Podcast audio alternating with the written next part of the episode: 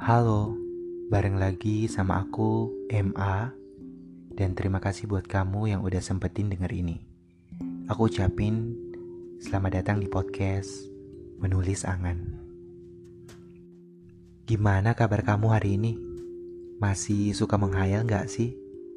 Menghayalkan sesuatu yang udah pergi, yang tak akan pernah bisa kembali. Mengingat sesuatu di masa lalu yang seharusnya kamu tidak lakuin tapi dulu kamu lakuin itu.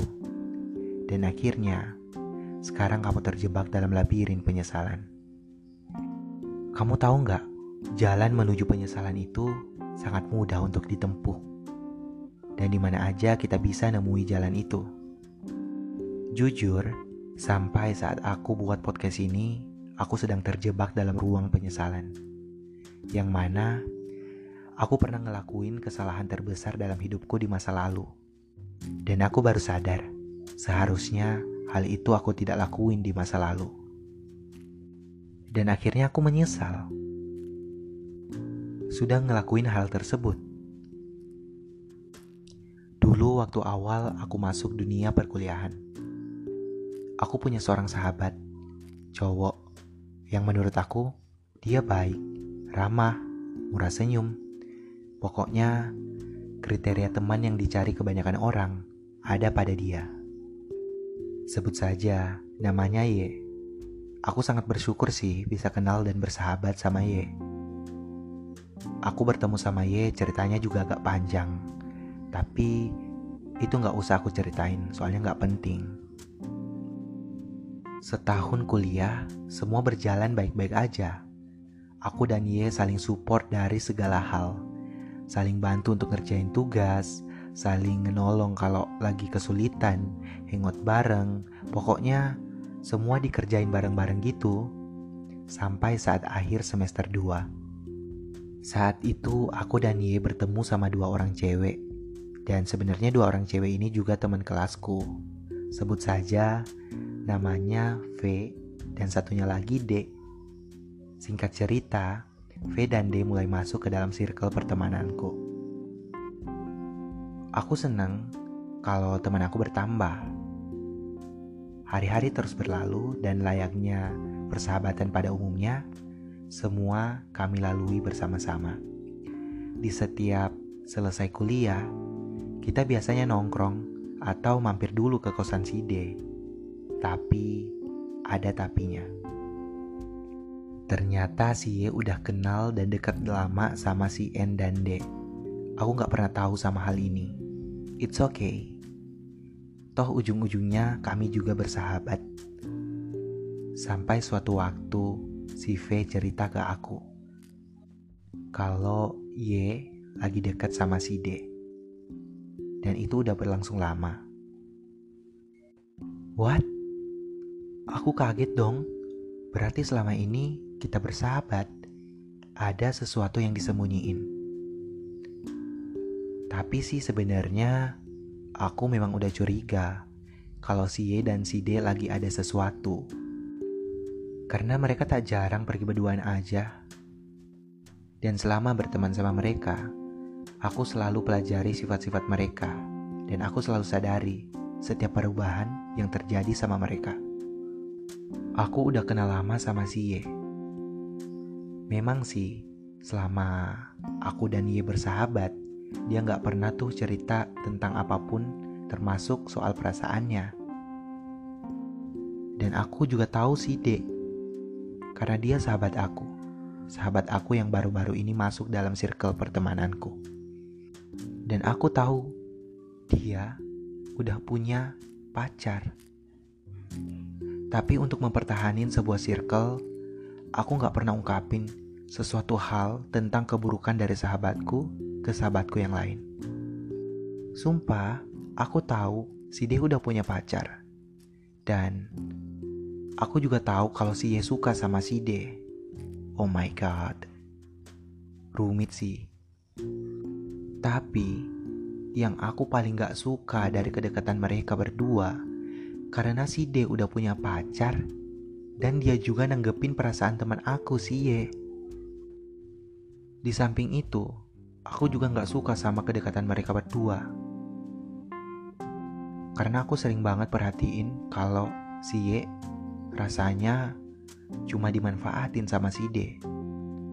Tuhan, maafkan aku sudah berpikir buruk sama sahabatku.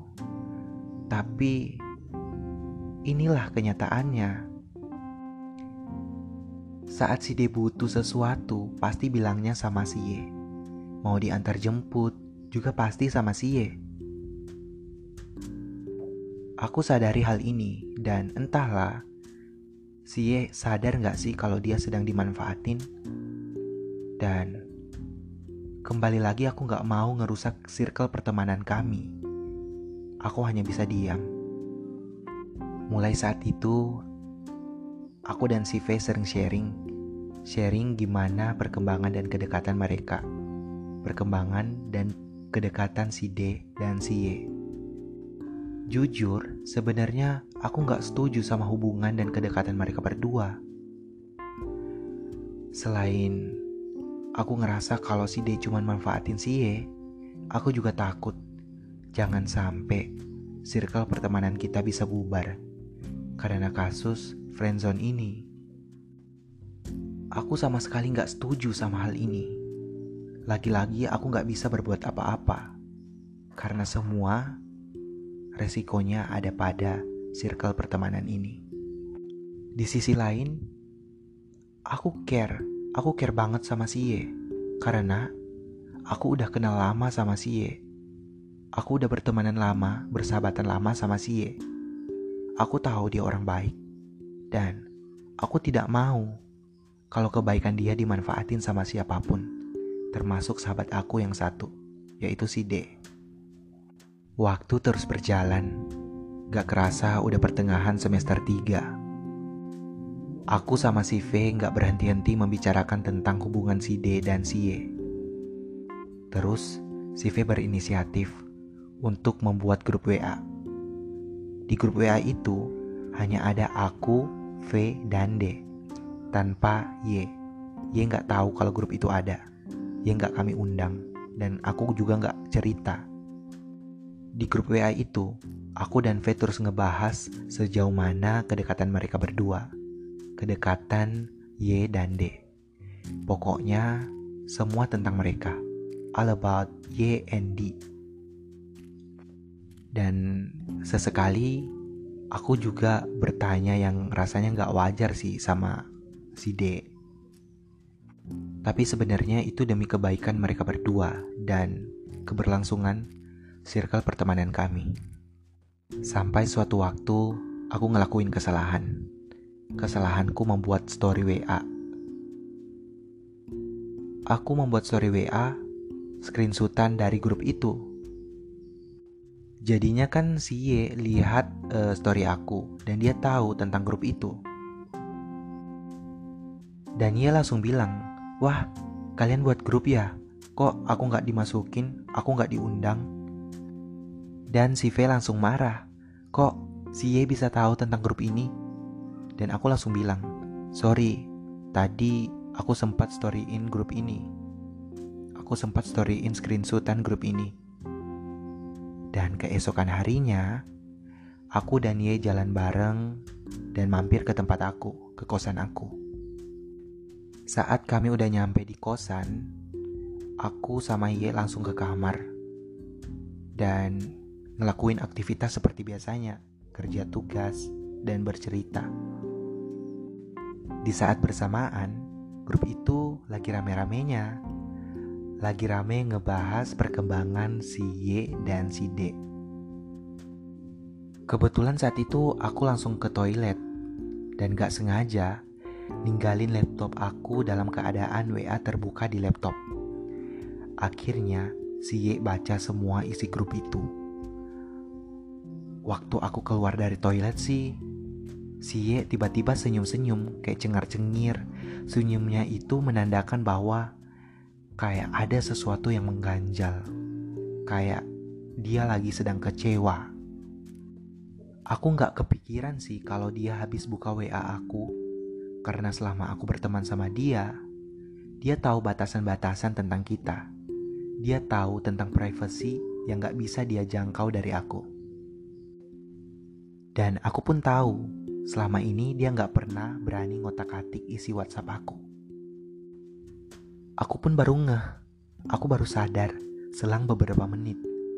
Tiba-tiba keingat kalau WA aku juga sedang online di laptop. Dan tadi sempat aku tinggal begitu aja.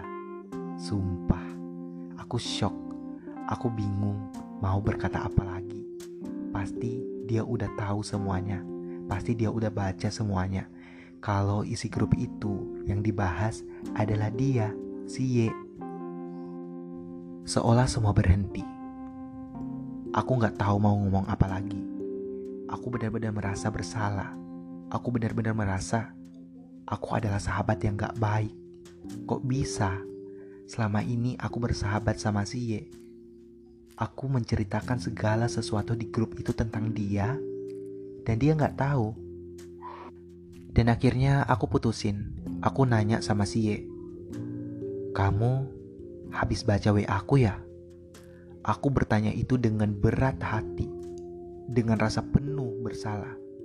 Dan dia jawab. Kalian tahu nggak siapa yang ia jawab? Dia bilang, Oh, rupanya aku yang kalian bahas di grup itu. Dan kata-kata itu aja yang keluar dari mulutnya, gak ada yang lain. Sambil senyum-senyum seperti kecewa. Jujur, saat itu aku merasa bersalah banget. Aku gak bisa ngomong apa lagi. Dan si Ye langsung pamit untuk balik ke kosnya.